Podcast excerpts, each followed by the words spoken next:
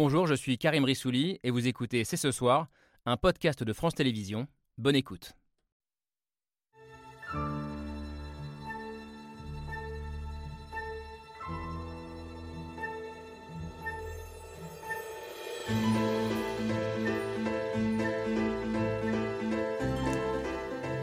Bonsoir à toutes et à tous, soyez les bienvenus sur le plateau de C'est ce soir. Et si les choses étaient cette fois-ci vraiment en train de changer? Et si nous vivions le début d'une révolution verte pour transformer en profondeur notre société et l'adapter aux effets du changement climatique? La question est peut-être un peu naïve, peut-être que je m'emballe un peu, mais c'est le sentiment donné par les annonces et les propositions stimulantes faites depuis hier sur le front de l'écologie et dont nous allons débattre ce soir, avec l'impression de plus en plus forte que la prise de conscience du danger est bien réelle, y compris au plus haut sommet de l'État. Nous sommes donc sortis collectivement du déni, mais maintenant, il faut de l'argent, énormément d'argent pour financer cet effort euh, colossal chiffré à plusieurs centaines de milliards d'euros.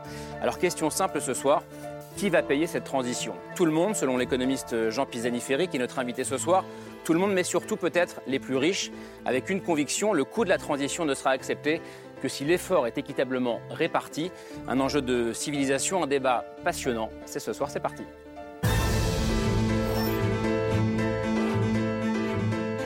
Mardi 23 mai 2023, c'est ce soir avec Laura Adler. Bonsoir Laura. Bonsoir Karim. Tout va bien? Tout va bien. Avec nous ce soir, euh, l'homme du jour euh, en quelque sorte. Bonsoir Jean-Philippe Ferry. Bonsoir. Ferry, bienvenue, grand économiste français, professeur à Sciences Po, euh, proche d'Emmanuel Macron en 2017, pour qui vous aviez euh, écrit, en tout cas contribué largement à son programme euh, économique. Euh, homme du jour, puisque c'est vous qui êtes l'auteur, alors avec l'inspectrice des finances euh, Selma Mahfouz, d'un rapport très commenté remis euh, hier à Elisabeth Borne sur les incidences économiques de l'action pour le climat et dit de manière peut-être plus concrète comment on escalade le mur qui est euh, devant nous et avec quel argent, avec l'argent de qui. Il y a beaucoup de choses, beaucoup de propositions, notamment une euh, dont on va débattre ce soir, dont on parle déjà beaucoup depuis 24 heures, un impôt exceptionnel sur le patrimoine financier des plus aisés, sorte d'ISF euh, écolo. Le président vous écoutera-t-il? On verra, mais en tout cas, le débat, lui, est déjà sur la table. Taxer les riches pour sauver la planète, c'est quelque chose que vous demandez depuis longtemps, euh, Cécile Duflo, bonsoir Bonsoir. directrice générale euh, d'Oxfam France. Vous avez d'ailleurs remercié sur les réseaux sociaux euh, Jean Pisani-Ferry hier de mettre ce débat sur la table, ce débat pour enfin réussir à concilier justice climatique et justice sociale, parce que c'est tout l'enjeu. Ce qu'on accepte, l'acceptabilité de la transition écologique. Bonsoir Dominique Bourg. Bienvenue, philosophe franco-suisse, l'un des grands penseurs de l'écologie politique, professeur honoraire à Lausanne, euh, partisan de cette taxation, peut-être moins d'accord avec Jean euh, Pisani-Ferry quand il s'oppose à la décroissance, que vous jugez, vous, je crois, toujours incontournable. La lourde facture de la transition écologique, ça fait aussi la une euh, des échos aujourd'hui. Bonsoir Dominique Seux. Bonsoir. Bienvenue, directeur euh, délégué de la rédaction du journal, chroniqueur également le matin sur France Inter. Tendance plutôt libérale, euh, en temps normal. Absolument. Taxer les plus riches, ce n'est pas une obsession euh, chez vous. Mais euh, vous nous direz si au nom de cette adaptation, vous y êtes favorable ou pas, et de manière exceptionnelle. Euh, vous voyez en tout cas plus largement le défi qui nous, qui nous attend comme l'annonce d'une révolution industrielle atypique. Euh, et on va en parler ensemble, en débattre ensemble ce soir. Une période atypique, un moment politique qui vous emballe beaucoup, j'ai l'impression, Léa Falco. Bonsoir. Et puis vos transitions aussi, qui sont quand même elles exceptionnellement sont bien menées, écrites, hein. Elles sont bien aussi. écrites. oui. Bonsoir. Militante écologiste, ça toujours ça, ça va. Membre du collectif pour un réveil écologique. Vous parliez, je disais ça parce qu'en préparant l'émission, vous nous disiez que c'était une période extraordinaire parce que nous sommes en train de casser, selon vous, des mythes économiques qui ont rythmé euh, notre vie politique économique ces 30 ou 40 dernières années. Puis j'accueille enfin Antoine Vermorel. Bonsoir, bienvenue.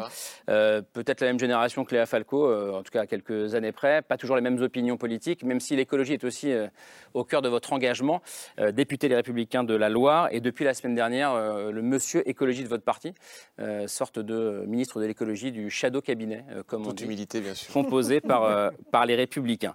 Merci à toutes et tous d'être là pour ce débat qui commence avec l'image du jour, signé Hugo Bernard.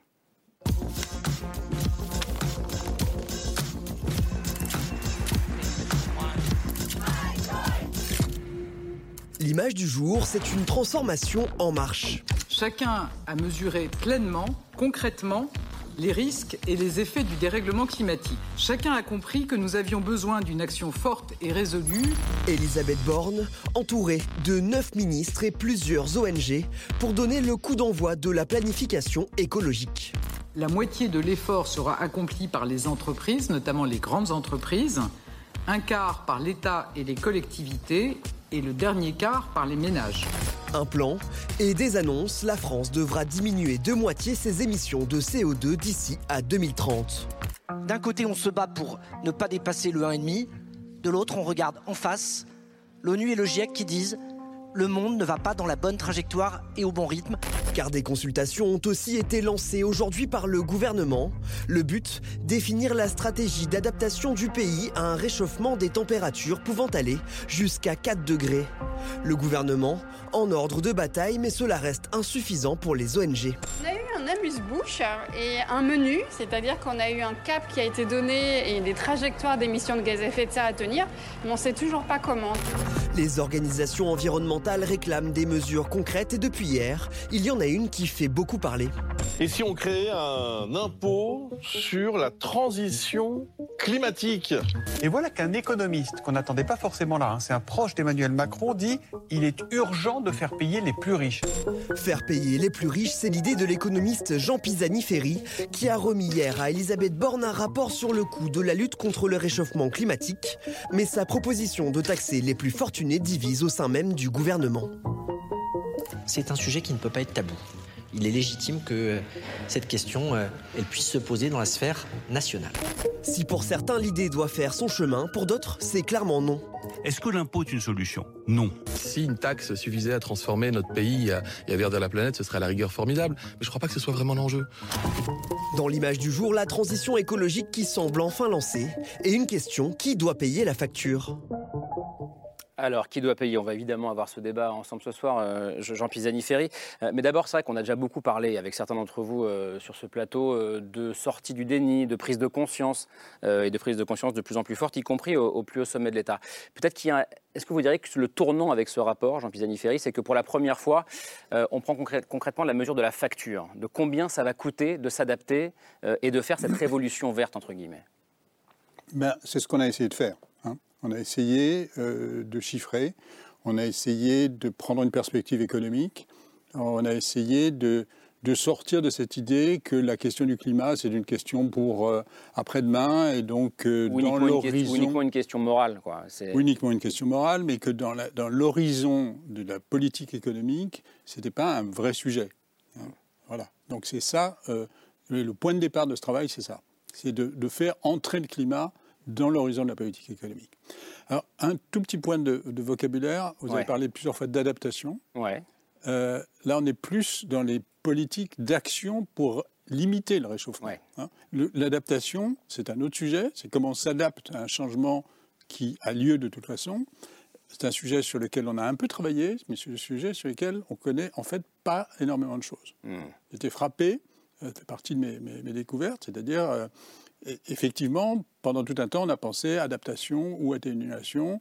Et euh, au fond, on a mis l'accent sur l'atténuation comme si ça nous garantissait l'adaptation. On est en train de prendre conscience du fait que ça ne nous garantit pas. Les, chiffres euh, qu'on entend sont euh, énormes, Dominique Seux. Pour, pour, mémoire, hein, quand on parlait de la réforme des retraites, on parlait d'économies autour de 18 milliards. 18, absolument. Là, on parle de 66 milliards par an à horizon 2030. Euh, ça, montre le côté colossal qui est devant nous. Non oui, c'est vrai que la réforme des retraites, ça fait un peu pipi à côté. Hein, oui, c'est ça. vous pardonnez l'expression. Voilà, je vous laisse. Euh, voilà. non, non, c'est vrai. Alors, dans les 66 milliards, mais je parle sous le contrôle de, euh, de Jean Pisani, il y, a, des choses différentes. Il y a des recettes fiscales habituelles, par exemple sur les carburants. Ben, les carburants vont diminuer, donc il y aura moins de recettes fiscales. Mmh. Il y a des dépenses d'investissement public, mais il y a des dépenses d'investissement privé. Donc c'est beaucoup de choses à la fois. Mais on est en train de prendre conscience que c'est effectivement considérable, d'où la question faut-il payer? Mais si vous me permettez juste une seconde, qui doit payer C'est euh, avant de parler des milliards, qui va payer C'est est-ce que euh, on passe à 110 sur l'autoroute C'est tout le monde qui doit payer. C'est pas seulement financier qui doit payer. Hmm. C'est l'ensemble des actions euh, publiques et privées qui vont nous impacter, qui vont changer nos vies et qui devraient d'ailleurs en partie déjà les changer. Cécile Duflo, comment est-ce que vous, vous regardez ce, qui est peut-être un tournant, le fait que pour la première fois, mais c'est vrai, euh, on, puisse avoir une mesure économique de combien ça va nous coûter cette. Cette action immédiate Alors c'est toujours un peu bizarre cette période euh, pour nous. Euh, D'abord, pour vous, écologistes, vous voulez dire Oui, pour nous, écologistes, et engagés dans l'explication du coût de l'inaction. Parce que ce qu'il faut dire aussi, c'est que il faut là on parle du coût de l'action, mais le coût de l'inaction, il est bien plus élevé et considérable. Donc en fait, c'est rationnel, même d'un point de vue strictement de finances publiques, même sans dimension morale, même sans tout ça, euh, ne pas agir, c'est beaucoup plus cher. Donc de dire quand vous dites c'est un tournant et qu'on est en 2023, qu'on a vécu les premiers méga-feux, on a un peu le sentiment d'avoir perdu du temps. Mais c'est très bien, et j'ai remercié très sincèrement euh, Jean Pisani-Ferry et tout le travail de France Stratégie, parce que justement, ça pose les données, et, ça pose les données euh, à un moment où on se dit, on est au début d'un quinquennat. Si ce virage n'est pas pris maintenant, on va perdre 4 ans. Alors, il faut quand même se dire qu'on vient, on a écouté la Première ministre, après un moment où on avait ralenti mmh. les, les, délais de réduction des émissions. Et là, maintenant, on veut les re-raccourcir. Le vrai sujet, et c'est là toute la force de ce rapport, c'est qu'est-ce qu'on fait? Qu'est-ce qu'on fait précisément? C'est ce que dit bien Anne Bringo, c'est bien beau de dire des objectifs, là maintenant il faut dire qu'est-ce qu'on fait, comment on finance et qui agit. Et c'est ça l'enjeu immédiat, qui n'est pas pour le coup une prise de conscience. Il faut que ce soit décidé. Il y a une forme d'espoir ou pas chez vous, euh, Dominique Bourg, d'autant que ça vient d'un homme, alors ça a été dit dans le magnéto euh, euh, à l'instant, d'un homme qui n'est est pas un Che Guevara de, la finance. Enfin, je veux dire, voilà, vous, étiez proche d'Emmanuel Macron en 2017, vous le revoyez ces derniers temps. Enfin, c'est pas Thomas Piketty qui fait ce rapport. C'est ça qui est intéressant. Oui, je trouve aussi que c'est très. Avec le respect qu'on a pour lui, c'est pas la question. Tout à fait. Ça veut dire non, qu'il avait raison. Enfin, je veux dire, ça veut dire, si on peut reconnaître ça. Oui, mais on se dit peut-être qu'il va être écouté à l'Élysée. C'est la non, justement, c'est très intéressant. C'est-à-dire qu'en fait, si vous voulez, si, si c'est quelqu'un qui est sur ces sujets depuis très longtemps, etc., qui dit la même chose, c'est Cécile, ça n'a pas le même sens. Là, vous avez été proche d'Emmanuel Macron, vous avez nourri son programme, etc. Et c'est vous qui le dites. Ça, signifie qu'il y a une partie de la société qui commence à faire du chemin. Mais je voudrais revenir sur ce qu'a dit mon, mon, mon voisin, Dominique.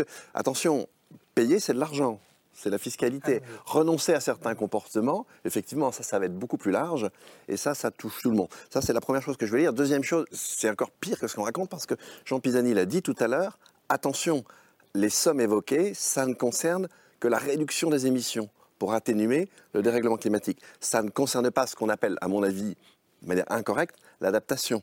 Parce que là, les, masses financières hmm. aussi sont énormes. Imaginons Paris à 50 degrés, puisqu'il y a une cellule hein, dirigée par Alexandre, Alexandre Florentin, conseiller de Paris. Paris à 50 degrés, c'est toutes les clims qui ne fonctionnent pas, euh, l'asphalte, ça vous colle aux pieds, c'est la chaîne du froid qui s'interrompt, vous avez des incendies euh, au bois de Vincennes, etc. Enfin, c'est une espèce d'apocalypse. On l'a vu à Lytton. Hmm. On l'a vu à Lytton. En revanche, il y a effectivement des infrastructures qui, sur ce plan-là purement mécanique, peuvent résister, mais leur coût, et les Australiens l'ont montré, mm. et, leur coût est franchement pas négligeable. Donc vous avez les deux volets. Mm. Ce, que, ce, que je, voulais dire, c'est que euh, on, a tendance parfois en France à prendre les sujets parfois à l'envers, en disant on commence toujours par des impôts. Tout commence, finit, continue par des impôts en France, les dépenses publiques, etc. Quand prenons un exemple très concret, les pompes à chaleur. Si on dit, si euh, on décide en France de, et c'est en cours de supprimer toutes les chaudières à fioul, il en reste 3 millions chez les particuliers, il y en a un certain nombre dans des bureaux. Ça rapporte beaucoup d'économies de CO2 de le faire la décision, elle est prise, et après, on voit comment on la finance. C'est-à-dire, on ne se dit pas, ah ben tiens, on va d'abord lever des impôts, et puis après, on va voir ce qu'on fait. Il faut fonctionner plutôt dans ce sens-là. Mais c'est en train de se faire. c'est dans ce sens-là qu'on a raisonné. Hein. Absolument. C'est-à-dire, on a, on a calculé typiquement la question des, chaudières à fioul. Mm. On a calculé combien il fallait en changer. On a regardé quel type de ménage euh, on possédait et combien il fallait les aider. Et donc on est arrivé comme ça à construire brique par brique en fait l'évaluation de. C'est exactement ce que je veux dire. La proposition ISF climatique fait 14 lignes dans un rapport de 150. L'essentiel, il est ailleurs. Eh ben, c'est vrai, mais eh, vous savez quoi? Vous aussi, vous l'avez commenté ce matin. cette histoire, elle est vraiment magique parce qu'il y a exactement 10 ans, j'étais membre du gouvernement et parmi les sujets qui étaient sur la table, il y avait exactement la suppression de toutes les chaudières au fioul. Pourquoi ça a bloqué? Alors, pour le coup, bah, je ne pense pas que je l'ai raconté. Parce que Bercy ne voulait pas des pertes de recettes qui étaient euh, conduites par l'abandon des recettes fiscales issues de la mmh. vente de carburant. Et un des freins à ça, c'est aussi qu'en fait, ça coûte de l'argent en investissement, mais ça fait une perte de recettes. Et, c'est pour ça que vous disiez, euh, ça fait longtemps qu'on en parle, etc. Tout est déjà sur la table sur ce qu'il y a à faire on, le sait ce qu'il y a à faire. D'ailleurs, le GIEC l'a publié. La question, c'est effectivement de savoir qui va payer et comment on fait pour que ce soit acceptable. C'est-à-dire, en gros, le contraire des gilets jaunes. C'est très simple. Il faut réussir, et c'est pour ça que la proposition de Jean Pisani-Ferry, elle est bien. C'est que c'est la taxe anti-gilets jaunes. C'est le contraire dans l'esprit et dans la lettre. Et effectivement, elle vient à la fin du rapport. Léa Falco et, Antoine Vermeuren va quand même euh, faire tourner la parole. Euh, ce, que, ce que dit à l'instant euh, Cécile Duflo, c'est-à-dire que c'est la taxe anti-gilets jaunes, le, manière de faire accepter au plus grand nombre, en réalité, le coût de cette transition. Vous êtes d'accord avec ça? Bah, euh, alors, les, Gilets jaunes, c'est d'autant plus intéressant en le mettant en relation avec Bercy qu'en fait, c'était aussi une mesure budgétaire, les Gilets jaunes. Et c'est pour ça que ça a cassé. Parce que vous aviez, dans l'imposition de la taxe carbone, une marge qui était la plus importante entre la, première année et la deuxième année, parce qu'il y avait un petit trou dans le budget de Bercy qu'il fallait combler. Donc, c'est une mesure budgétaire avant tout. C'est pas une mesure écologique, cette partie-là de la taxe carbone. C'est important de le dire pour, pour souvenir vraiment d'où vient ce problème-là qui bloque l'action gouvernementale depuis maintenant des années. Sur le, la question du. Alors, la question de la répartition de l'effort. C'est ça qui que je trouve euh, vraiment... intéressant. Ouais. quand, vous parlez de casser les limites économiques, c'est un rapport qui dit quand même que non seulement l'effort doit être réparti, ce qu'on sait déjà, mais que surtout il doit s'appuyer prioritairement sur les politiques publiques pas sur le marché, pas sur l'innovation, en partie sur ces choses-là, mais surtout sur les politiques publiques. C'est un rapport qui dit quand même qu'on euh, euh, on peut s'endetter et qu'on doit probablement s'endetter, que c'est intéressant et que c'est euh, optimal de s'endetter aujourd'hui pour lutter contre le changement climatique et tout ce qui va autour. Donc c'est un rapport vraiment qui, que moi je n'attendais pas effectivement de votre part, que je suis ravie de voir et dont j'espère qu'il va faire date. Parce que le problème qu'on a, c'est que ce rapport-là conseille justement qu'il y, ait un impôt sur les plus riches, qui est mmh. de, de la dette publique qui est de la taxation sur les entreprises. Et à côté, vous avez malheureusement Matignon qui annonce qu'il euh, va y avoir un financement à fonds stable, c'est-à-dire que il demande à chaque ministère de euh, réduire 5% euh, de leur budget et de l'utiliser pour la transformation écologique. Or, on sait que de toute évidence, contexte inflationniste, euh, tout un tas de sujets à traiter par ailleurs dans des ministères dont le budget est un petit peu dédié à, tout et n'importe quoi. Donc, il va falloir trouver un moyen pour que ce rapport et ses conclusions soient reprises politiquement. Avant d'entendre euh, Antoine Vermorel, juste un mot, parce que euh, quand, Léa Falco dit Je n'attendais pas ça de vous, monsieur Jean Pisani-Ferry. Avec tout le respect est-ce que, que, est-ce que c'est vrai?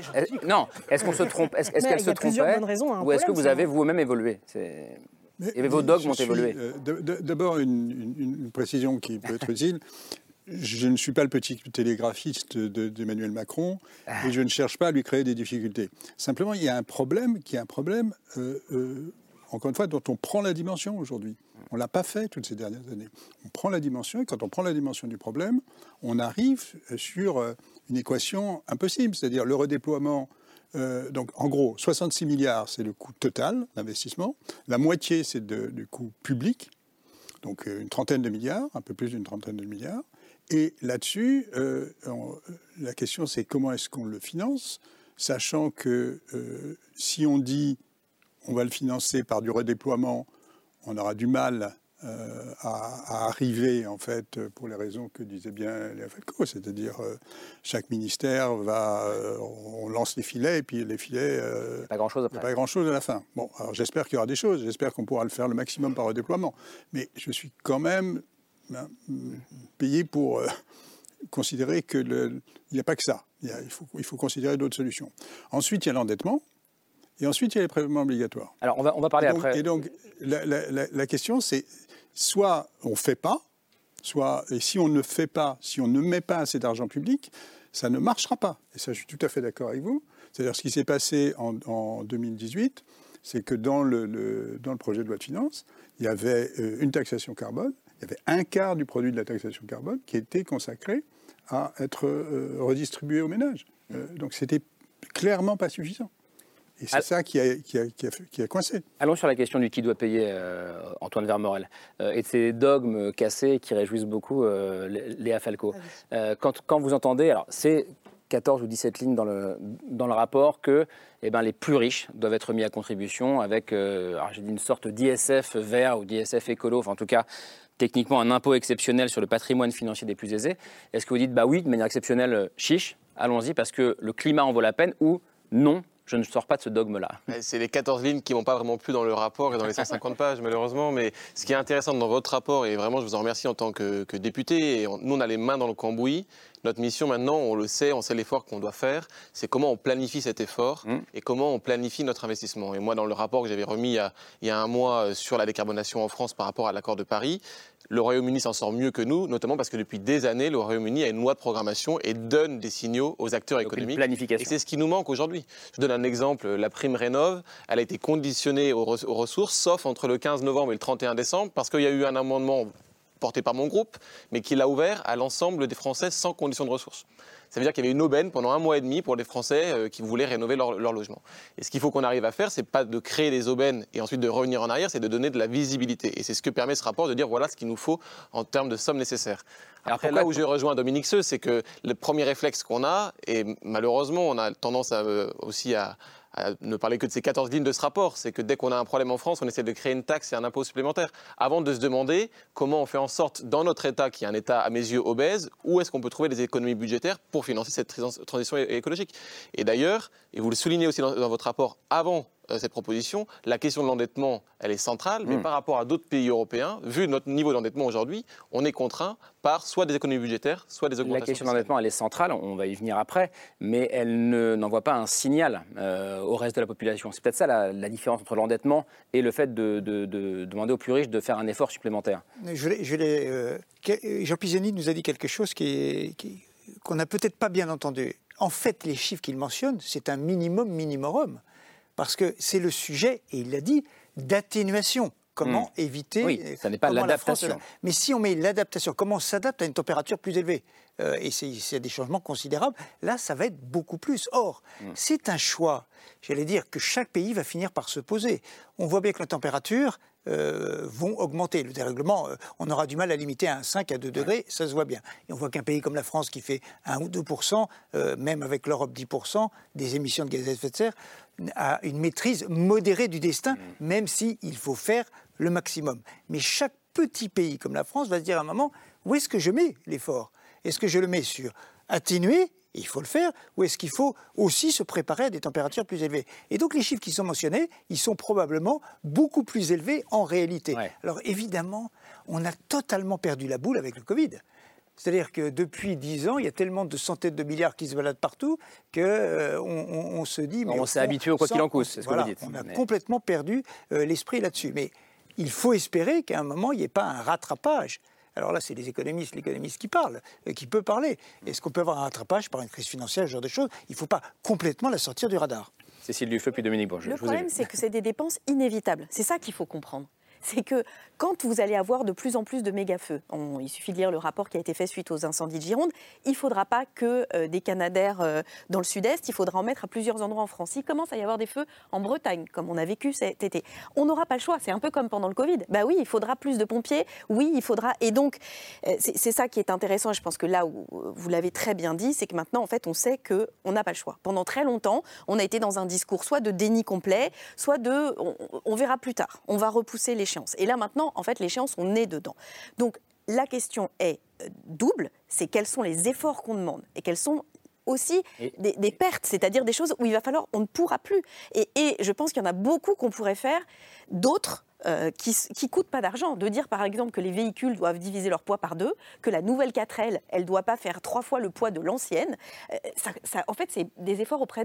ça ne demande pas tellement d'efforts. S'il n'y a plus de SUV, plus personne n'aura envie d'acheter des SUV parce qu'en en fait, il y a une espèce de pression à tout le monde qui veut monter plus haut pour voir les autres de haut. Et donc, plus les gens montent. Et, c'est ce système-là qu'il faut euh, faire bouger. Ensuite, sur la question financière, elle est centrale parce que les plus riches, c'est aussi eux qui émettent le plus de gaz à effet de serre. Ça vaut pour le rapport le dit aussi. Hein. Mais le rapport le dit aussi, mais ça vaut en France sur leur comportement et c'est pour ça que la question des jets privés, elle revient souvent dans le débat. Parce que si vous avez, quand vous êtes riche, un droit à polluer hmm. et à dégrader la vie de tout le monde, ça crée un sentiment d'injustice profond. Mais aussi, et surtout, et c'est pour ça que la proposition du rapport, elle est intéressante, avec leur patrimoine financier. Hmm. Aujourd'hui, les 63 milliardaires français émettent autant que la moitié de la population avec leur patrimoine financier de gaz à effet de serre. Ah, Donc, ça c'est n'importe quoi. alors, alors, en fait, vous euh, pouvez dire, moi, je n'aime pas. Avec leurs entreprises, pardon, excusez-moi, je retire le. Avec leurs entreprises. Avec leurs entreprises, toutes leurs activités économiques. Bon, oui. Imaginons que Rodolphe Saadé, imaginons que Rodolphe Saadé, patron de CMA CGM, voilà, une très grosse entreprise de transport maritime, transforme l'intégralité sans changer même son volume, de ces paquebots en voilier. Hmm. Il a un impact décisif. C'est pour ça que les riches ont une responsabilité, notamment les, grands, les propriétaires de très grandes entreprises, parce qu'ils ont une capacité d'action considérable. Vous dites les entreprises ont une responsabilité, oui, mais bien évidemment. qui possède les entreprises ah bah, L'affectation des, des, émissions aux ménages, c'est pas un travail très très sérieux. C'est un travail grossier. C'est important de savoir quels sont les ménages qui émettent euh, le plus. Non, mais là, je parle, elle, parle du, patron d'entreprise. Je ne parle pas des émissions euh, de, la consommation, je parle du patrimoine financier. Non, mais le patrimoine financier, c'est bien, il est possédé par quelqu'un. Oui, bien sûr. Ben donc, donc, on dit aujourd'hui, les, chiffres qui sont publiés sont des chiffres qui, d'une part, considèrent que dans une, bouteille de, de, vin à, à, 100 euros, il y a 10 fois plus de carbone que dans une bouteille de vin à 10 euros. Si, c'est comme ça que c'est fait. Non, bah non. Mais si. Non, non, mais enfin. Non, mais, je veux dire, on a des progrès à faire dans, la statistique. Je ne suis pas en train de nier que, euh, effectivement, les émissions sont euh, si, si, on sort des 63 milliardaires, dans, le rapport, vous, vous, dites aussi que les 10% des Français les plus fortunés, enfin, ou les, ouais, les, plus, les plus riches, entre guillemets, euh, polluent trois fois plus que le, dernier décile. Oui, donc, bien sûr. Il y, a, une corrélation. Et donc, je veux juste finir sur l'idée que, effectivement, si on ne remet pas de la justice dans les contributions respectives des uns et des autres, c'est ça que vous montrez dans le rapport, on rendra la transition encore plus injuste hmm. et encore plus insupportable. Parce qu'on est obligé de considérer qu'aujourd'hui, être plus riche, c'est pas seulement posséder plus, c'est émettre plus de gaz à effet de serre et donc dégrader encore plus vite la situation. Donc si vous dites aux gens, il faut que vous ayez une plus petite voiture, il faut que vous ne preniez plus euh, que le train, mais si vous êtes très riche, vous avez droit d'avoir un jet privé, en fait, vous rendez et vous créez ce sentiment qui fait que 37% des Français... Les riches achètent des Tesla, en l'occurrence, hein, aujourd'hui. Oui, mais les Tesla, c'est... Alors, pas une bonne Dominique vous allez-y. Il faut, faut, revenir aux, fondamentaux, si vous voulez. On ne détruit pas l'habitabilité de la Terre en pratiquant le yoga, la méditation ou la prière. on le fait avec des flux de matière et des flux d'énergie. Alors si on prend l'histoire de la 4L, effectivement, si la 4L, elle, a déjà trois fois le poids, vous imaginez la grosse Tesla. Hein. Dans une grosse Tesla, il y a 280 kg de cuivre. C'est pas complètement génial quand on sait qu'on va avoir des tensions énormes là-dessus. Une, petite Zoé, c'est 80, c'est déjà mieux. Donc en, fait, il faut, faut, prendre, si vous voulez, toute la palette. Et effectivement, je suis vraiment désolé, mais à un moment donné, les comportements sont là, et notamment les comportements d'achat, le type de choses qu'on achète. Donc en fait, c'est sur toute cette gamme. Mais ce qui est vraiment très important, et on l'a vu justement. Mais parce que c'est intéressant, est-ce qu'il faut taxer les plus riches, entre guillemets, ou les mauvais comportements? C'est ça la. Ben, je, dirais, moi je dirais les deux, si vous voulez. Je dirais les deux, parce que précisément la richesse aujourd'hui, et, Cécile vient de le rappeler, si vous voulez, c'est un pouvoir d'investissement. Alors effectivement, si cet investissement va dans le bon sens, tant mieux. Là, on peut les en féliciter, mais entre nous, les amis, c'est pas toujours vraiment le cas. Hein. Et puis là, ce qui est très grave dans cette affaire, c'est la question du séparatisme. C'est-à-dire que si vous avez une classe qui a un droit de détruire infini, c'est pas la peine de demander des sacrifices aux autres. Du séparatisme climatique, vous diriez Oui, c'est le séparatisme des riches qui donne un séparatisme climatique, écologique, etc. J'ai de l'argent, je peux donc m'abstraire de toutes les difficultés, de toutes les interdictions, de toutes les modérations. Vous savez que les plus non, préfèrent largement payer un impôt que changer leur propre comportement. Hmm. N'inversons pas l'affaire. Ils devront faire les deux. Ce qui, non, mais l'effet important sur le CO2, ce sont les comportements. Ah, c'est pas de créer un impôt nouveau. C'est là une démarcation vraiment, notamment avec la droite, parce que je pense que le principal acteur euh, pour arriver à transformer les comportements, c'est le principe du pollueur-payeur. Et c'est pas parce que vous êtes riche que de fait vous êtes sur le papier pollueur. Moi je connais des ah, personnes qui sont très riches, qui font partie de 10% des, des, déciles, et pour autant qui font du yoga, qui font de la prière, et qui font attention dans leur placement À votre avis, pourquoi sont-ils aussi riches mais, alors, mais... C'est la question que vous devez vous poser. Oui, mais la question, non, mais juste pour terminer, jusqu'au bout. En fait, la question, c'est pas est-ce que vous devez taxer ou non les riches? La question, c'est est-ce que vous devez taxer ou non les comportements qui ne sont pas vertueux pour la Écoutez-vous, écoutez-vous, écoutez-vous. Et en fonction de votre, c'est pas lié forcément à votre niveau de revenu, en tout cas pas sur le papier, pas de manière théorique. Et donc, si on peut arriver à orienter les comportements par des systèmes, par exemple, de bonus-malus, où bah, vous payez davantage si vous polluez et en, revanche, bah. vous êtes davantage aussi si vous. vous... Mais c'est pas lié à votre revenu, c'est pas la lutte des classes qu'on poursuit avec du greenwashing et de l'écologie. Pour, le, pour le coup, la question, c'est vraiment la décarbonation. Non, c'est très clair. Si vous voulez, si vous prenez à l'échelle internationale, alors je suis désolé, hein, Cécile, je vais prendre le, la, statistique qu'on trouve dans le, le, dernier le rapport 6, mais euh, volet 3 du, du GIEC. Les, les, désolé, les 10% les plus riches sur Terre parce que c'est pas Oxfam. Non, c'est pas Oxfam. Voilà. Les, les, les, les, 10% les plus riches sur Terre émettent à eux tout seuls entre 37 et 45% des émissions de gaz à effet de serre. les 50% les plus pauvres entre 12 et 15%. Et comme grosso modo, si vous voulez, on est toujours à 80% d'énergie primaire d'origine fossile, ça vous indique en fait le, pouvoir de détruire des uns et des autres. Dans ces 800 millions de personnes, hein, 10% c'est 800 millions de personnes, eh ben, vous avez les gilets jaunes français. Qui sont dans les 10%. Bien sûr. Donc, en, fait, si vous voulez, ça, si vous le changez, alors c'est très dur, c'est très difficile, mais si vous jouez pas là-dessus, je, suis désolé, vous n'arriverez à rien. En- et en plus, c'était, vous-même, vous l'avez d'ailleurs souligné, la, difficulté, c'est qu'effectivement, on a les deux. hein. La transition énergétique, c'est un coût extrêmement important, mais si vous rajoutez le coût, entre guillemets, j'aime pas ce mot-là non plus, de l'adaptation, ben, c'est gigantesque. Donc là, vous avez bien besoin d'aller chercher de l'argent quelque part. J'adore quand tout le monde veut parler, et Léa Falco va parler, puis Laura Adler. Le- puis, tout le monde. Sur, le, sur le, le- le fait que les, les personnes les plus fortunées polluent plus que les autres, c'est aussi la littérature scientifique robuste qui montre ça. Donc il faut aussi que dans ces débats-là, on puisse s'accorder sur ce qui est montré, ce qui est prouvé et ce sur quoi on a des données empiriques. Donc il va falloir trouver un moyen ensuite d'accorder nos violons autour de ça. Mais pour décentrer un peu euh, la question de- de- du simple ISF climatique, c'est c'est ça qui est intéressant dans le rapport, c'est qu'il y a Olivier Véran, dans l'extrait qu'on a vu, disait si on avait une taxe qui résolvait tout, eh ben, ce serait extraordinaire. Sauf que c'est c'est tronquer le problème et poser un biais immédiat qui est il nous faut une solution magique. Il n'y aura pas de solution magique. On est tous d'accord pour le dire un petit peu partout.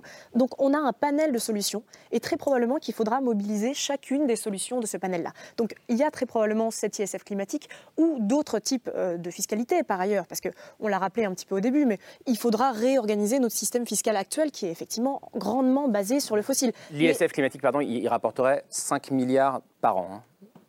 Il, rapporterait 150 150 milliards une fois pour toutes. D'accord. C'est-à-dire deux années, deux années de besoin, pas plus. C'est-à-dire c'est- c'est un, c'est un signe. C'est pas Enfin, ça qui remplit complètement les caisses. Mais voilà, et donc c'est pas ça qui que- est Alors, en caisse. Euh, on, a, euh, on a ces suppléments d'investissement de 30 milliards publics par an, on parle de ça. On a ça, c'est peut-être pendant 10 ans 30 milliards, ensuite ça peut, ça peut se réduire. Donc en fait, on est dans un ordre de grandeur qui est de l'ordre de 600, 800 milliards, etc. Donc 150 milliards, c'est une contribution non négligeable. Bon, pourquoi on, on- pourquoi on propose ça? On propose ça, non pas pour corriger une inégalité euh, d'émissions. Les inégalités d'émissions, elles ne sont pas plus fortes que d'autres inégalités. hein. Les- les, euh, elles, sont- elles sont Très corrélées. Elles sont très corrélées. Non, mais elles sont plutôt. Il y a, il y a des tas de, de sujets sur lesquels on voit une inégalité beaucoup plus grande. hein, euh, par rapport aux revenus. Il y a la dimension, si on, si on regarde la dispersion des émissions individuelles des ménages, ben, en fait, il y a des tas de dimensions. La, la- la dimension revenu, ça explique une, une partie assez faible, en fait, de cette. euh, Alors, de pourquoi est-ce que vous le proposez, alors Non, pour quelle raison vous le proposez pour La raison pour le, le- le proposer, c'est qu'il faut euh, que la, la transition écologique, elle est, elle est, ou climatique, elle est spontanément très inégalitaire parce qu'elle va dire à des gens qui n'ont pas les moyens de changer leur comportement, vous devez changer vo- votre comportement. Ce qui se passe en Allemagne aujourd'hui avec la révolte sur les chaudières, c'est exactement ça. C'est-à-dire on dit à des gens, vous devez changer votre chaudière au fioul, on les aide pas suffisamment, et donc il y a une révolte contre le ministre euh, vert de, de l'économie et du climat. Euh, donc il faut pas laisser les gens sans solution. Sans solution, ce que vous écrivez. Oui, non, mais c'est c'est très important. Parce que si on les laisse sans solution, on crée la révolte à l'état pur.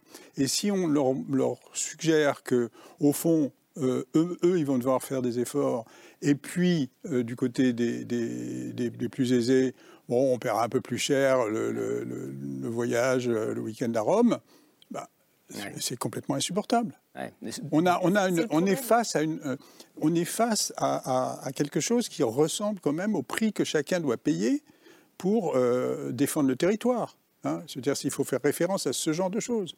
Et ça, on s'en libère pas simplement euh, en payant un peu plus. Et vous dites, ça, vous, il dites ça même- rappelle en oui. son temps la participation de chacun à la défense du territoire national. Exactement. C'est le type de sacrifice qu'il faut faire. c'est le Mais je crois qu'il y a plus que ça. Il y a plus que ça. Vous l'avez dit tout à l'heure. Il, y a- il y a un problème. euh, Je crois que tout le monde sur ce plateau est contre une écologie punitive, mais tout le monde sur ce Il plateau. y en a plein qui n'aiment pas ce mot d'ailleurs. Mais bon. Voilà, je le Oui, bah, on, on- on le bannit de notre Oui. vocabulaire, mais c'est mieux en disant qu'on on n'est pas d'accord avec ce terme.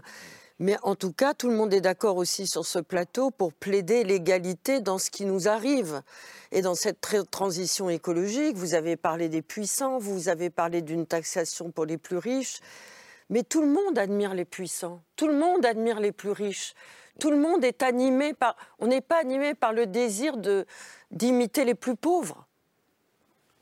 Donc, comment on fait pour donner des possibilités de prise de conscience intérieure, collective, citoyenne, pour nous atteler à ce problème qui nous attend, qui nous, qui nous atteint tous, chacun et chacune, quel que soit notre âge, quel que soit notre revenu, quels que soient nos, nos espoirs, comment on mobilise on mobilise collectivement l'opinion publique pour que cette transition nécessaire soit une révolution démocratique? Alors je pense qu'il ne faut pas, il faut pas euh, on ne va pas forcément plonger complètement dans le catastrophisme. Ce qui est intéressant à la fois dans le rapport de Jean Pisani et ce qui a été présenté hier par euh, mm. le secrétariat général à la planification écologique, je crois que ça s'appelle comme ça, euh, c'est de montrer qu'il y a un certain nombre d'efforts collectifs qui peuvent être très payants. J'ai mentionné les chaudières, etc.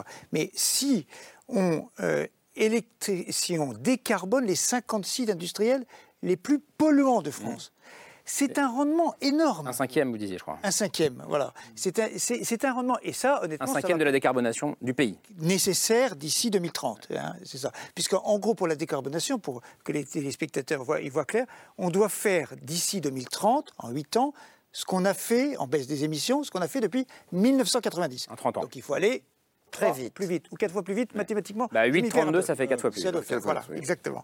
Donc, c'est, mais il y a certaines choses qui peuvent être faites qui ne vont pas être. Alors là, il faut de l'argent, mais techniquement, on sait le faire.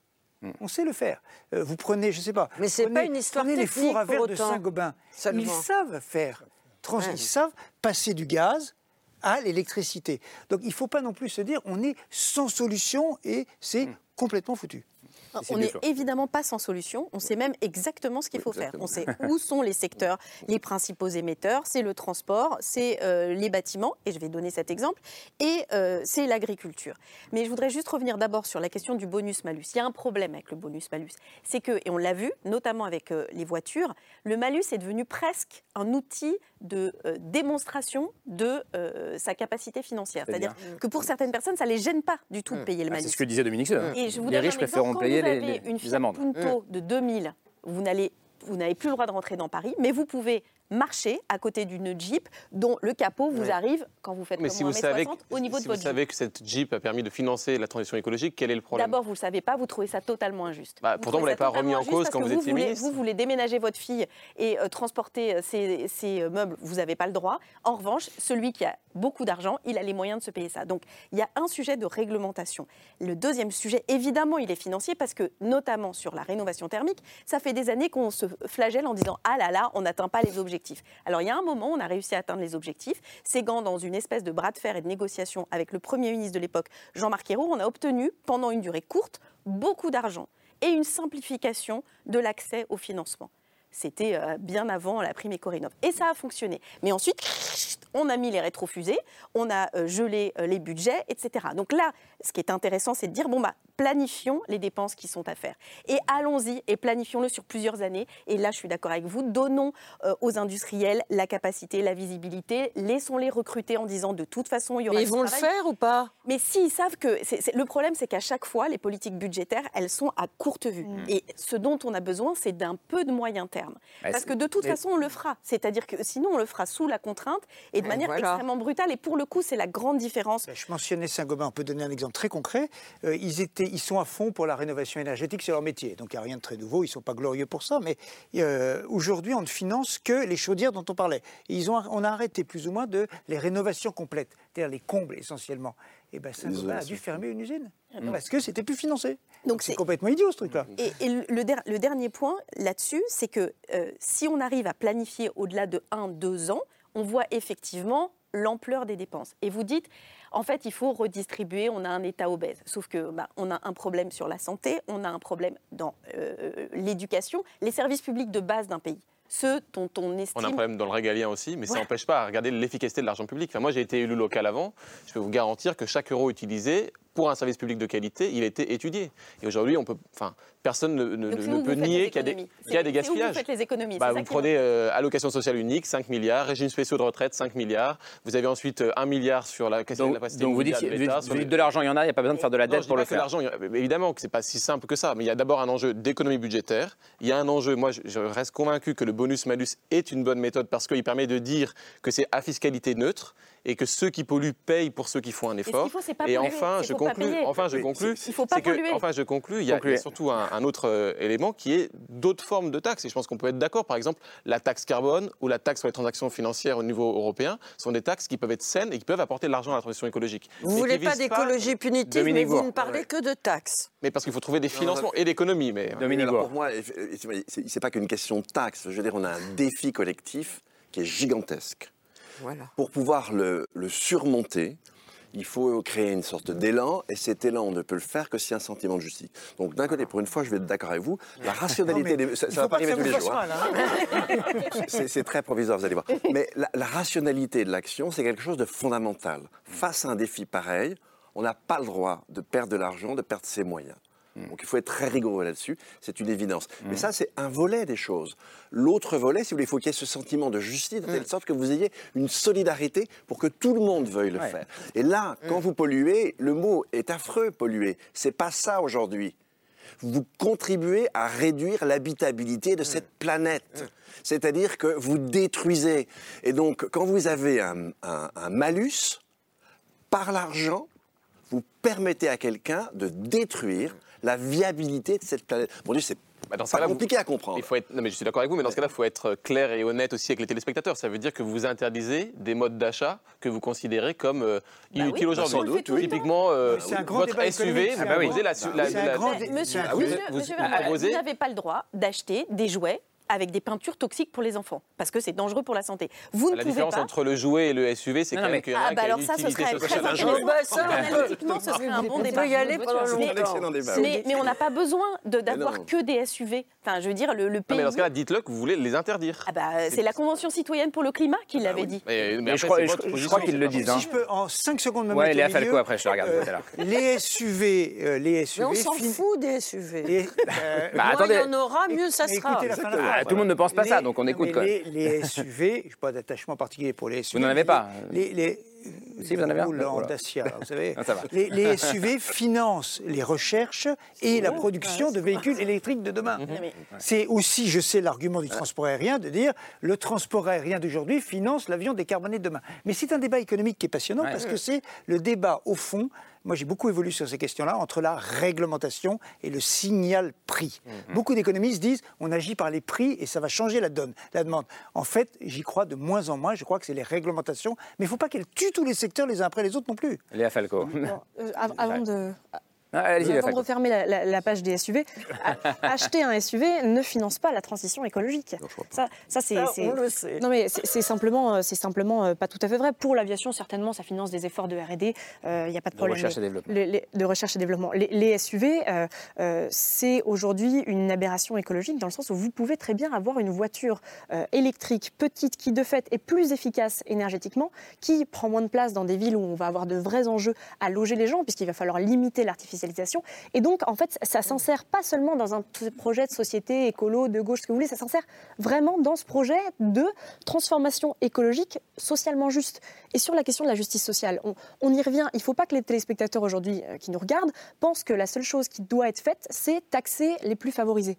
Et ça en revient fondamentalement à ce que vous disiez, Dominique Bourg. C'est on a besoin aussi euh, des entreprises, et en particulier des grandes entreprises. Pendant le Covid, il y a eu un fonds de garantie de l'État de 300 milliards. Il n'y a que 100 milliards qui ont été utilisés ces 200 milliards, on peut les réutiliser. Par ailleurs, il y a beaucoup de financements aujourd'hui qui sont fléchés vers les entreprises, le CICE, euh, qui dépense un petit peu aussi euh, à, à Ils- volo. Ils, ils sont où ces 200 milliards? Ils sont revenus dans les caisses de l'État? Non, mais c'est une, un- garantie, donc euh, ils n'en sont pas sortis. Mais, euh, mais il y a des mécanismes qu'on peut utiliser de ce type-là. Vous, ils n'étaient pas Et- dedans non plus. Bah non, non, non, ils n'étaient pas dedans, mais ça veut Ils dire qu'on part. ça veut dire qu'on était prêt à les mobiliser Oui, si ça. besoin, ce qui est quand même un changement de paradigme un peu important. Mm. Et pour terminer sur cette question-là, la question de la dette sur laquelle on va peut-être revenir. On y va. allez, on va sur la dette, parfait. Euh, le, la question euh, de la dette, c'est aussi est-ce que l'État est prêt à, c'est même pas se mettre en risque en fait, hein, parce que l'endettement particulier et l'endettement d'un État est extrêmement différent, mais est-ce que l'État est prêt à montrer par du sonnant et du trébuchant qui s'engage dans la transformation écologique et qui ne fait pas seulement payer les citoyens ou les entreprises? Donc il y a cette question-là fondamentale.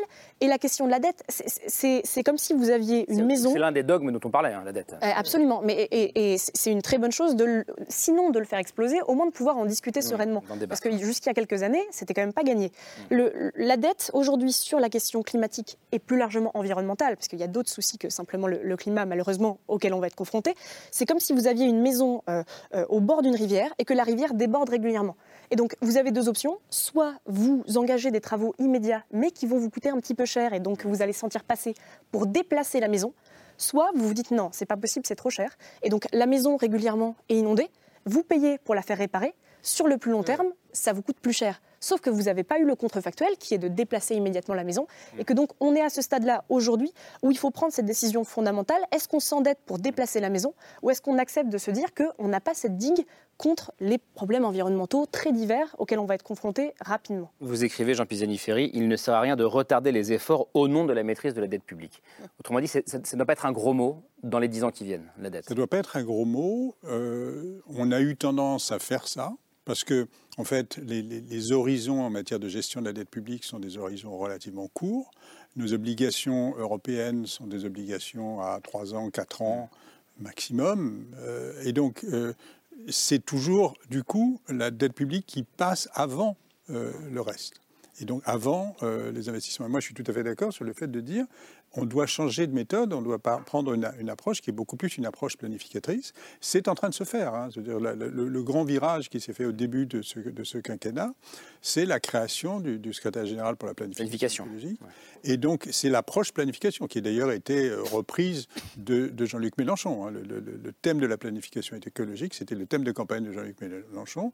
Emmanuel Macron l'a repris. C'est tout le mouvement euh, écolo d'Emmanuel Macron de l'entre-deux tours qui s'est abouti à la création de ce secrétariat à la planification euh, à Matignon. Et, avec la responsabilité donnée à la Première ministre, mm. euh, ce qui change fondamentalement les choses parce que euh, auparavant, ce qu'on avait, c'était que c'était un sujet sectoriel mm. au sein du gouvernement. Ce n'était pas un sujet interministériel, c'était un sujet sectoriel. Donc tant que c'était un sujet sectoriel, bah, euh, on n'avançait pas beaucoup. Hmm. Ah, Donc, on peut même raconter. Non? Non, je vais rester sur la dette parce que c'est ah, très intéressant. Je vais raconter une anecdote sur l'intersectoriel, les difficultés au sein du gouvernement. Eh ben, allez-y. elle, est bien, elle est bien ou pas? Il s'est passé, quelque chose d'assez étonnant. J'espère qu'elle est bien. On, a entendu que euh, le, gouvernement a dit je vais mettre, changer le bonus-malus et je vais en gros interdire aux voitures chinoises d'être importées. Hmm. Donc euh, elles ne bénéficieront plus du, du, du bonus automobile. Et en fait, il y a eu un débat entre le ministère des Finances et les ministères écologiques, parce que le ministère écologique disait, comme souvent, euh, eh ben non, on ne va pas mettre, euh, changer le bonus, parce que nous, notre objectif, c'est qu'il y ait le plus de voitures électriques le plus rapidement possible, même si elles sont chinoises, tant pis, parce qu'on veut baisser nos émissions. Tandis qu'il y avait à Bercy, au ministère des Finances, un objectif industriel. Voilà le genre de débat qui finalement a été tranché par l'existence de cette nouvelle planification centralisée. Mais c'est un, bon débat. C'est un passionnant débat. C'est un bon débat, puisque la, question, c'est effectivement de savoir est-ce qu'en est est qu'en Europe, on transforme l'industrie automobile Hmm. Ou bien est-ce qu'on accepte qu'aujourd'hui... Comme les euh, panneaux solaires, il y a... Voilà, comme les panneaux solaires. Et est-ce que la dette, c'est un bon débat, euh, pour le coup, euh, Antoine Vermorel? Est-ce que, est que vous entendez ce que dit Jean Pisani-Ferry quand il dit on a un mur devant nous, on a en gros 10 ans très difficiles à passer, et pour ça, il faut accepter de s'endetter Peut-être même de s'endetter beaucoup. Ça dépend si on, fait. Moi, je pense que la dette peut être utile sur des dépenses qui ont un effet multiplicateur important. prenez un dernier rapport qui est sorti, notamment la différence entre les chaudières à fuel et la rénovation énergétique des bâtiments. Le rapport multiplicateur en termes de décarbonation, c'est que ça coûte trois fois moins cher de changer votre chaudière à fuel par une pompe à chaleur que de vous financer la rénovation énergétique de votre bâtiment. Je ne dis pas qu'il ne faut pas faire les deux. Je dis juste que si on doit choisir entre les dépenses publiques, bah, il y a peut-être une solution qui est meilleure et qui permet de moins s'endetter que la seconde. Après, la difficulté que l'on a, nous, dans notre génération, et qu'on va porter et qu'on va léguer aussi les générations euh, suivantes, c'est que la génération d'avant, qui n'a pas porté l'atténuation et qui n'a pas fait les efforts suffisants en termes, on le voit bien, puisqu'on doit multiplier notre effort par 4 parce que depuis les années 90, on n'a pas fait suffisamment d'efforts, qui s'est endetté, qui nous lègue cette dette financière, qui même si la dette publique est quand même un danger sur les marchés financiers, nous rajoute aujourd'hui une dette climatique et donc nous contraint par rapport à d'autres pays européens, et vous le soulignez très bien dans votre rapport, vis-à-vis de l'endettement. Et donc l'endettement, comme à mes yeux, la fiscalité des plus riches ne peuvent pas être des solutions uniques en soi. Je pense qu'on doit avoir des, regarder à chaque fois, pour chaque euro public, où est-ce qu'on le met, et ça ne peut pas être de la décarbonisation, quoi qu'il en coûte, sans regarder les dépenses. Est-ce que l'écologie, euh, je me souviens en son temps, juste après les attentats de 2015, euh, c'est François Hollande qui avait dit le pacte de sécurité doit l'emporter sur le pacte de stabilité, euh, en disant on va sortir les dépenses liées à l'antiterrorisme des dépenses publiques. Est-ce qu'il faudrait sortir l'écologie, Cécile Duflo, ou les dépenses de décarbonation, par exemple, de la dette Surtout au niveau européen. Il y a un vrai sujet. Pardon, Pardon je vous donne la parole alors que vous étouffez. Ce serait dommage. Et il y a un vrai sujet de de capacité d'investissement. Et, de, et donc, pour reprendre un autre chiffre, on peut vivre avec 3% de déficit, on ne peut pas vivre avec 3 degrés de plus. C'est tout le vrai faux débat autour de, de l'adaptation, c'est qu'on ne sait pas du tout où ça nous emmène, on sait encore moins combien ça coûte. Et donc, oui, bien sûr que les, critères habituel et court-termiste, et ça, Jean Pisani-Ferry l'a très bien dit, on regarde les questions budgétaires à un an, deux ans, trois ans. Là, euh, le besoin d'investissement, il est sur les 10, 15, 20 prochaines années. Donc il faut absolument changer de manière de regarder.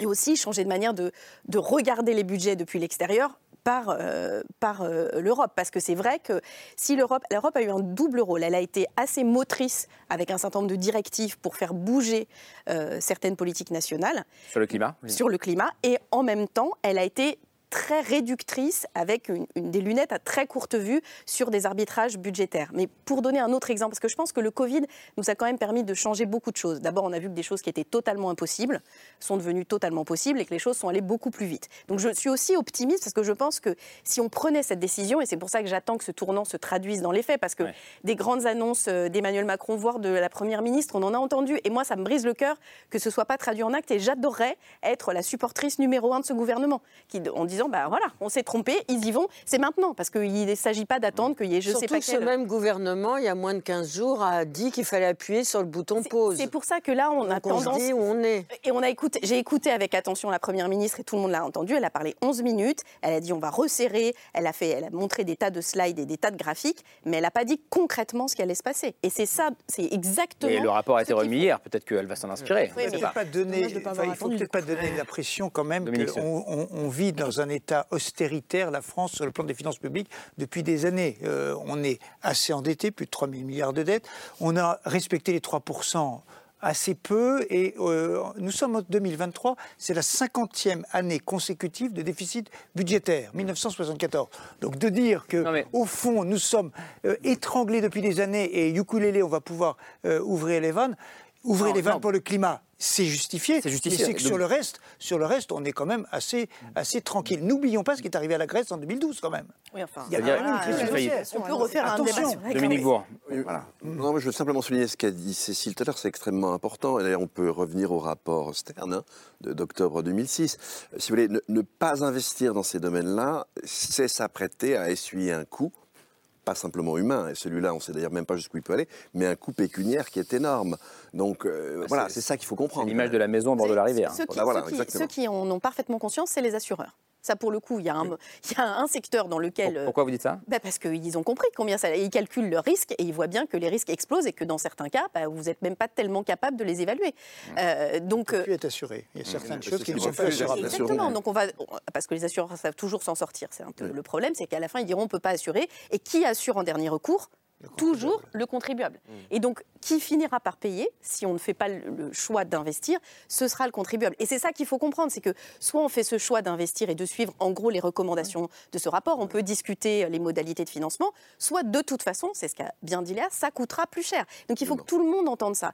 Et pour que ce soit acceptable, il faut que ce soit équitable dans la contribution, mais oui, la réglementation est nécessaire. Et c'est euh, Carbone 4 qui a montré que même, et c'est pour ça que la culpabilisation des individus en tant que telle n'est pas bonne, hmm. parce que même si on était tous en France parfaitement exemplaires sur nos pratiques, on atteindrait un quart des objectifs de l'accord de Paris. Trois quarts des objectifs, ce sont des politiques publiques. Et c'est pour ça que mettre la main et, la, la balle dans le camp du gouvernement, elle est en fait évidente parce que c'est eux qui ont les clés. On peut vous dire ne prenez pas votre voiture, prenez les transports en commun. S'il n'y a pas de train, bah, et c'est pas vous qui allez créer votre. encore une fois, il y a beaucoup de leviers, euh, il y a beaucoup de voies possibles. Prenons les jets privés, puisque c'est toujours un, sujet qui, qui passionne.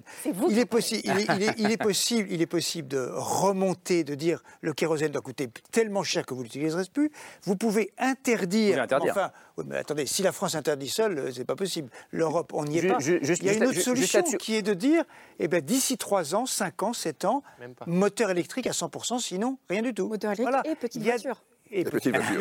Ah Petits avions et petites voitures. Dacia, on n'est pas, la Dacia n'a pas besoin d'avoir d'elle. Hein. Mais la Hollande a interdit, il y a encore des privés, a réduit le trafic à Amsterdam, est en train de racheter les fermes industrielles hyper polluantes. Elle a interdit les jets privés à Amsterdam parce à cause du bruit. Dominique aujourd'hui, on a Clément Bonne a communiqué, le ministre des, Transports, pour euh, dire que ça y est, officiellement, les, les avions, euh, les lignes intra-françaises, euh, s'il y a une alternative en train de moins de 2h30, elles sont maintenant interdites. Donc, euh, Sauf que c'est pas vrai. Bah, c'est pas vrai de Roissy, mais d'Orly. ah bah euh, voilà, c'est ça. Et donc, si, Orly, juste pour les gens qui nous regardent, Orly-Nantes, Orly-Lyon, Orly-Bordeaux, maintenant c'est terminé. Mais Roissy-Nantes, non, parce que, parce que en train c'est bah plus oui, long. mais c'est. C'était pas ça ma question, pardonnez-moi. ma question, c'est juste que, cela dit, on peut quand même faire Paris-Bordeaux en jet aujourd'hui bah voilà. C'est ça la question.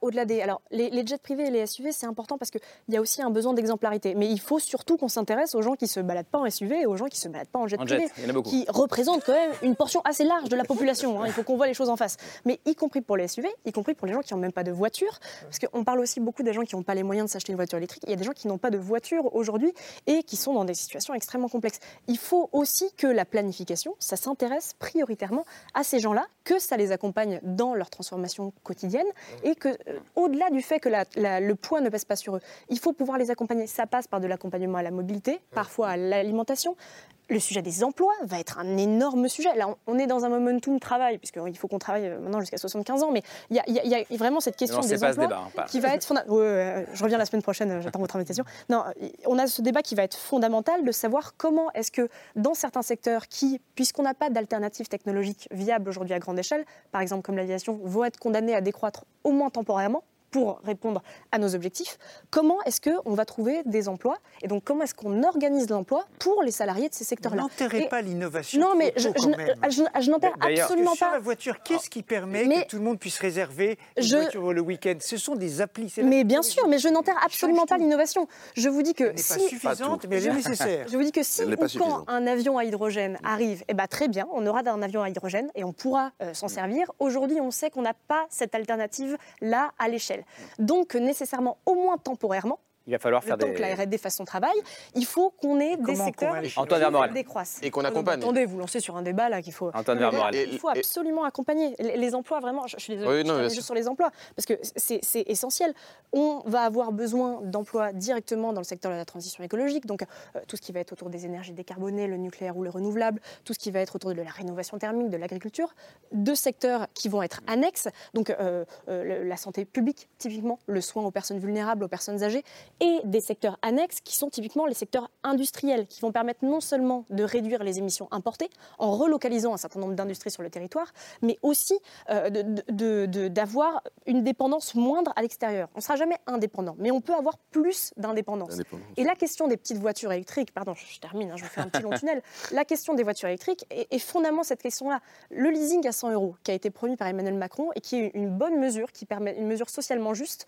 Aujourd'hui, la difficulté. C'est quoi le leasing à 100 euros? C'est quoi alors, le leasing à 100 euros, c'était la promesse, c'était la promesse de campagne euh, d'avoir pour euh, tous les ménages. Une voiture chinoise électrique pour 100 euros par et mois. Ben voilà, c'est ça le problème, c'était d'avoir une voiture électrique pour 100 euros, ce qui aujourd'hui est moins cher en fait qu'avoir une voiture thermique, y compris si vous ajoutez. Non, mais c'est vrai, mais on pourra en discuter après.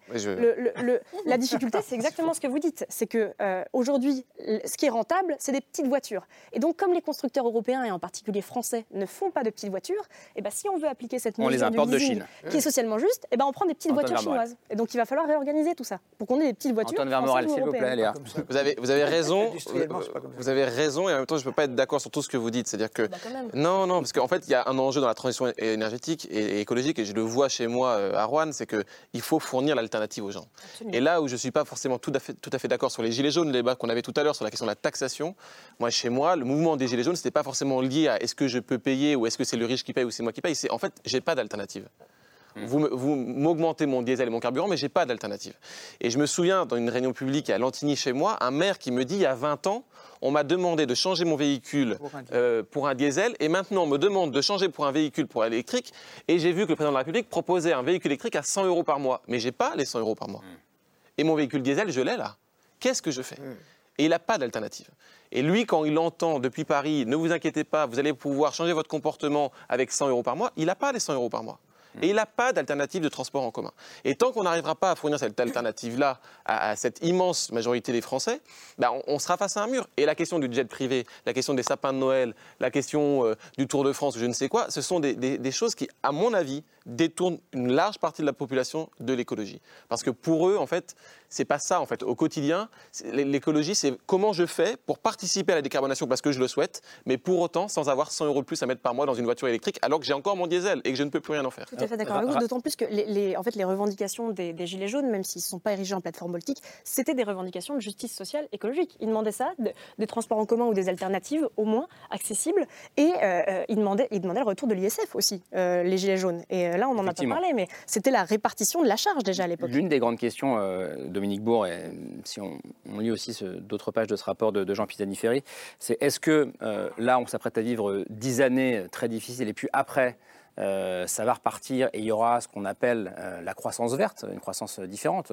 Ou est-ce qu'il faut se préparer, ça pour le coup, à la décroissance et que tout ce qu'on vient de se dire là ne sera de façon pas suffisant pour s'adapter Non mais déjà avant, si vous voulez parler de, de, de décroissance, dire on a dix ans d'efforts après, et après, c'est youplali, youplala. Non, non c'est pas ça. C'est, disons où l'économie va, va, morfler. là, on est.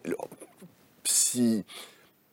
A priori, si vous voulez, la, la, période la plus dure, euh, ça sera entre, en grosso modo, entre 2040 et 2060, et on y va crescendo. Et surtout, ce qui est inquiétant, c'est que ça va beaucoup plus vite que ce qu'on redoutait. Et donc, euh, quand bien même on ferait... Attendez. La plus dure du point de vue quoi Du point de vue climatique. Du point de vue climatique. Pas du point de vue économique. Du point de vue économique. Du climatique, si vous voulez. Le, le, le, le, fait d'avoir des années à 1,5 degré, on est à 1,2 euh, grosso modo, la probabilité pour qu'on les ait avant 2027 est assez élevée. Des années à 2 degrés, nous les connaîtrons déjà dans la décennie 2040. Qu'il faut aussi savoir. Même si on met 600 euh, milliards demain? Pour décarboner Parce que c'est ça la question. il, y a un temps, il y a un temps de latence en fait entre nos actions. Si vous voulez, grosso modo, je simplifie un peu, mais grosso modo, le, la température qu'on a aujourd'hui, la température moyenne, c'est nos émissions d'il y a 20 ans. Donc en fait, on a peut-être en gros déjà décidé mmh. des climats qu'on aurait dans 20 ans. Donc il y a une espèce d'inertie très importante. C'est pour ça que c'est gênant quand on dit aux gens, bah, je prends comme objectif d'adaptation la fin du siècle. Non, parce que si on est vraiment raisonnable, si on finit par réduire mmh. nos, nos émissions, on aura probablement moins chaud à la fin du siècle que vers le mi-temps du siècle. Réduire dans le monde entier. Dans le monde entier, bien sûr. Oui, mais pas que la France, mais évidemment. cela dit, je, corrige votre chiffre de tout à l'heure, 8% hein, des émissions directes en Europe. Si vous ajoutez les... oui, entre 8 et 11. 8% des émissions, des émissions mondiales viennent d'Europe. Vous doublez les émissions directes. Les émissions indirectes. attention. Les émissions indirectes qui, sont donc Après, causées par notre activité La, question de la croissance, décroissance, bah, c'est tout simplement la question du, euh, si vous voulez, des flux de matière, des flux d'énergie dont je parlais tout, tout à l'heure.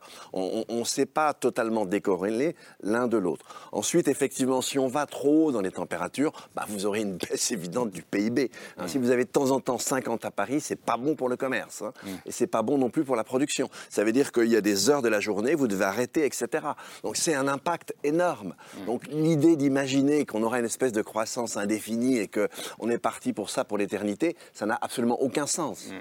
Jean-Pierre Jean Oui, sur, sur, ce sujet, je pense que on, a, on a un mauvais débat, parce qu'on a un débat qui est caricaturé, c'est-à-dire il y a ceux qui disent la croissance... Euh, et la croissance, euh, c'est euh, à tout prix. Et puis non, moi, je parle des flux de matière mmh. d'énergie. Hein. Je ne parle pas de la croissance du PIB. Je dis oui, qu'il faut réduire, c'est ça. ça qui Alors là, je suis d'accord. C'est-à-dire, mais ça, d'une certaine manière, c'est la croissance carbonée. Non, mais les, les... je suis d'accord. C'est au-delà de ça. C'est effectivement. Mais mais, mais c'est quand même très important de dire ça, ce n'est pas renoncer au progrès.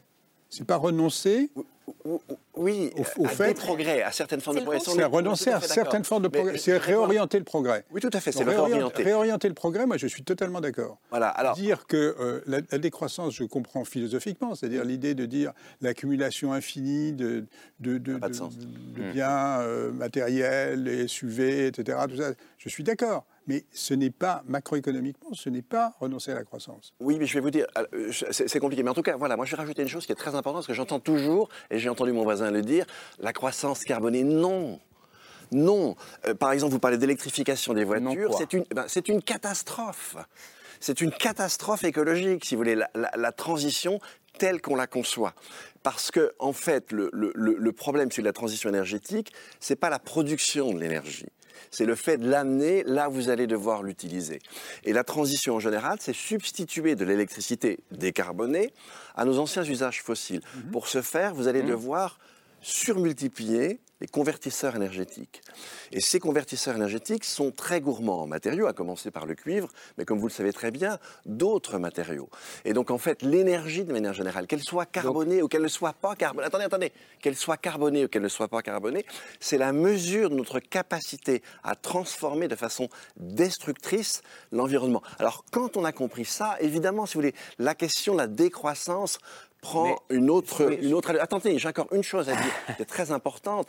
Vous avez l'IPBES, hein, qui est l'équivalent, si vous voulez, pour la biodiversité, du climat. Eux, ils se sont donnés. C'est quoi C'est le GIEC du. C'est le, GIEC, de la biodiversité. Le GIEC du climat qui, a été créé en 2012. Et là, vous avez eu en octobre dernier à Montréal la COP 15 de l'IPBES, hein, et, et, avec un résultat très très important, ils se sont donnés comme objectif les nations de respecter la fameuse nomenclature de l'IPBES sur nos relations à la nature. Et effectivement, l'équivalent de la neutralité carbone, c'est que l'humanité reprenne sa place à l'intérieur de l'écosystème Terre. Et donc là, si vous voulez, cette question de croissance-décroissance, bah, elle se pose un peu différemment. Mais vous avez raison, ne faisons pas un, un conflit d'école pour le moment. Non. On est d'accord sur le fait qu'il faut déjà réduire les flux de matière et les flux Cécile Duflo, Dominique Sceau, et rapidement parce qu'on n'est pas loin de la fin. Je suis d'accord sur un point sur réinventer le progrès. En fait, il faut se dire que le progrès d'aujourd'hui, c'est réparer les erreurs de ce qu'on a appelé le progrès pendant 150 ans mm. et qui nous mettent dans cette situation où on a cramé des ressources extrêmement précieuses parce que le pétrole, on peut faire des plastiques géniaux, faire des prothèses. C'est une ressource formidable. C'est dommage de la cramer dans des mm. avions alors qu'on peut prendre le train, pour dire les choses par exemple. Et donc réinventer ce progrès, aller vers une sorte de prospérité compatible avec les limites planétaires. C'est ça le scénario qu'on doit mettre en œuvre. Et il est très mobilisateur. Est-ce, est que d'autres pays vont bouger? Moi, je pressens que de la même manière que pendant le Covid, la Chine a dit en fait, vous êtes gentil, vous avez fait stock zéro, mais mes masques, je les garde.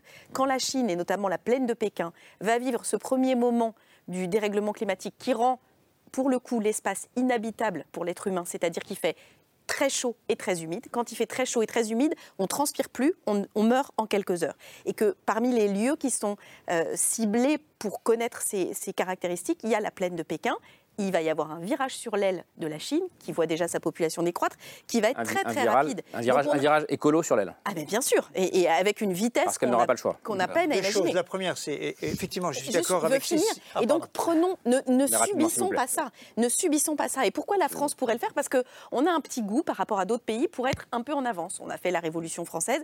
Si on était capable de se lancer dans cette histoire, je pense que et justement si c'est fait de manière juste et équitable tout le monde serait prêt à se lancer dans, ces efforts-là. Parce que au fond, le, déni, il nous protège, mais il n'efface pas complètement la réalité de cette crainte très forte qu'il y a sur les générations qui arrivent, les enfants qui sont aujourd'hui les nôtres. Un point d'accord avec Cécile Duflo, il, il, faut avoir espoir sur la Chine, 30% des émissions mondiales de GES. Ce qui s'est passé sur la pollution, la pollution à Pékin et dans les grandes villes, les jeunes Chinois ont dit c'est fini, on n'en peut plus, ras-le-bol. Le gouvernement a dû changer. Est-ce qu'il y aura une conscientisation des jeunes Chinois et des moins jeunes sur euh, les gaz euh, à effet de serre? On, l'attend. Un point d'accord avec Dominique Bourg, et ce sera mon dernier mot, c'est que vous avez raison, effectivement, la voiture électrique, par exemple, pour être très concret, n'est pas la solution à tout, puisqu'il y a des transferts d'énergie. Mm. Mais on ne va pas demander aux gens de renoncer absolument à tout. Et il y a des solutions intermédiaires. Par exemple, c'est ce qu'on appelle les petites batteries dans les voitures, qui mm. sont euh, donc c'est encouragé sur les voitures sur des trajets donc, plus courts. Il y a de l'espoir. Il y en a eu chez Sylvie Duflo, il y en a eu chez vous, il y en a eu partout en fait de l'espoir. Laure, rapidement, désolé. Bah, pas beaucoup d'espoir hein, avec ce livre qui vient de paraître, qui s'est fin du monde et petits fours. Voilà, Édouard Morena, il est professeur d'économie euh, à Londres. Il a l'air de savoir de quoi il parle, ce dont vous avez parlé depuis le début de cette émission. Il a déjà publié deux livres sur ce sujet. Alors il fait un pas de côté par rapport à notre thématique parce qu'il s'intéresse aux gens les plus riches, ceux qui prennent les jets tous les jours, ceux qui ont des dizaines de SUV. Et il s'intéresse à la manière dont les gens les plus riches se sont emparés de la transition écologique à travers le monde. Et il développe l'idée que les plus riches, depuis une petite décennie, ont compris les enjeux financiers de cette transition nécessaire. Ils y ont engagé non seulement des idées, de l'argent, des systèmes d'influence, des, types, des nouveaux types évidemment d'économie, et petit à petit, à bas bruit, ils sont peut-être en train de privatiser euh, les enjeux de euh, cette transition écologique nécessaire. Je m'explique par deux exemples. Pourquoi Greta Thunberg a-t-elle été invitée à Davos et ovationnée par les gens les plus riches du monde?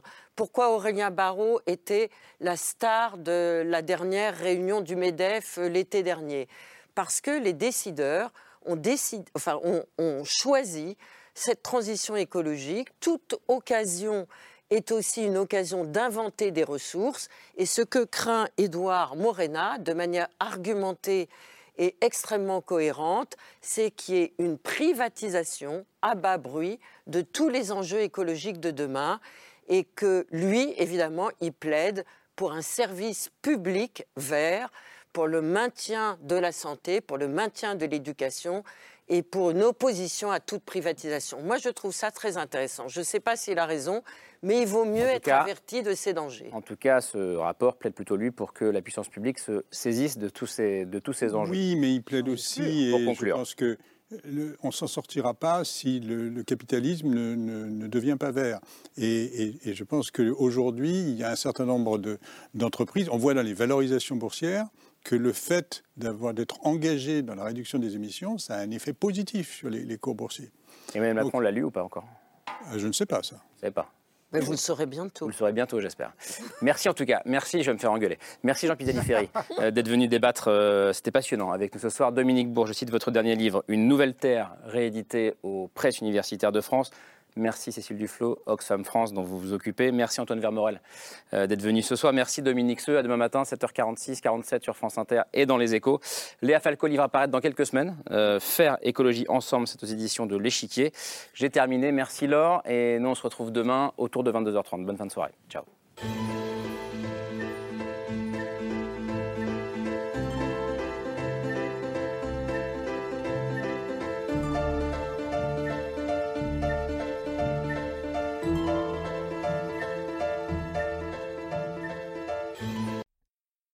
C'était C'est ce soir, un podcast de France Télévisions. S'il vous a plu, n'hésitez pas à vous abonner. Vous pouvez également retrouver les replays de l'émission en vidéo sur France.tv.